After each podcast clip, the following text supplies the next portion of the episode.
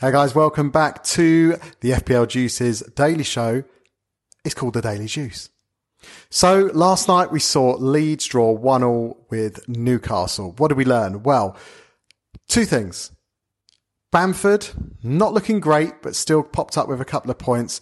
Raphinha did the business for us though. I and myself, as a Bamford and Raphinha owner, was super pleased to see that uh, pop up as a goal and assist combo.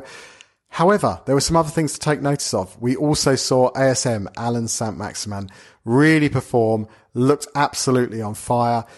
It's just who he's surrounded by that could be a bit of a problem for him. But ASM looking a good option. Raphinha looking a good option, although hauled off just after 60 minutes. However, Bamford struggled a little bit, took a bit of a knock. There potentially could be better options, but the fixtures are so tasty. I don't know. We might give him a little bit of time still. On that subject of Newcastle, earlier in the day, we did see ASM rise to 6.6. So he is now up to 6.6 and he repaid the faith of those buyers. He suddenly popped up with that goal tonight, looked a real threat. So if you jumped on him early, well done. As far as the fallers, well, we've seen a few drops last night. So we had Toney, He's dropped down for Brentford, obviously. Then one really, really interesting one. Not surprised because of his injury, but DCL, Dominic Calvert-Lewin has dropped down in price. Now he could be one worth watching as Bamford continues to play.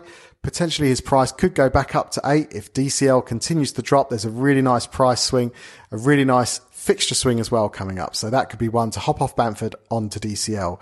Also, we've seen Sterling drop in price down to 10.8 potentially worth watching, as well as James Ward Prowse. There's a lot of players that really, really could be options. If things just turn a corner for them, form comes in, a few bargains could be potentially on the horizon. So just keep an eye on those price falls.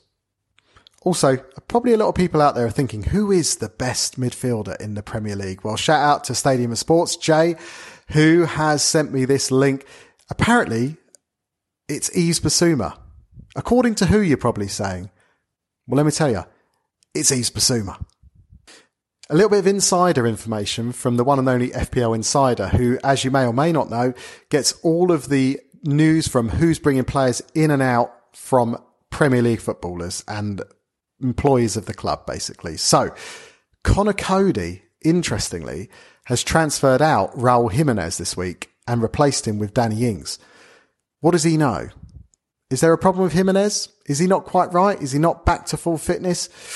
It'll be interesting to see, but Conor Coady's certainly not rating him. So interesting one, that one. Keep an eye on it this weekend. And finally, a bit of positive news to end on. So on, in terms of FPL Twitter, Andy Martin, as you know, FPL tactician, posted a great picture of him meeting the legend Gazza. Uh, absolutely buzzing to see him, looking healthy, looking well, real positive story to end on. Listen, sometimes there's beef on FPL Twitter. Today we're bringing you a bit of positive news. So great to see you. Well done, Andy. Good. Must have been absolutely mad to meet him. Um, but yeah, guys, as you know, you can catch up with us every Tuesday, eight o'clock on the live stream. We've also got all the juicer vids from all the respective clubs.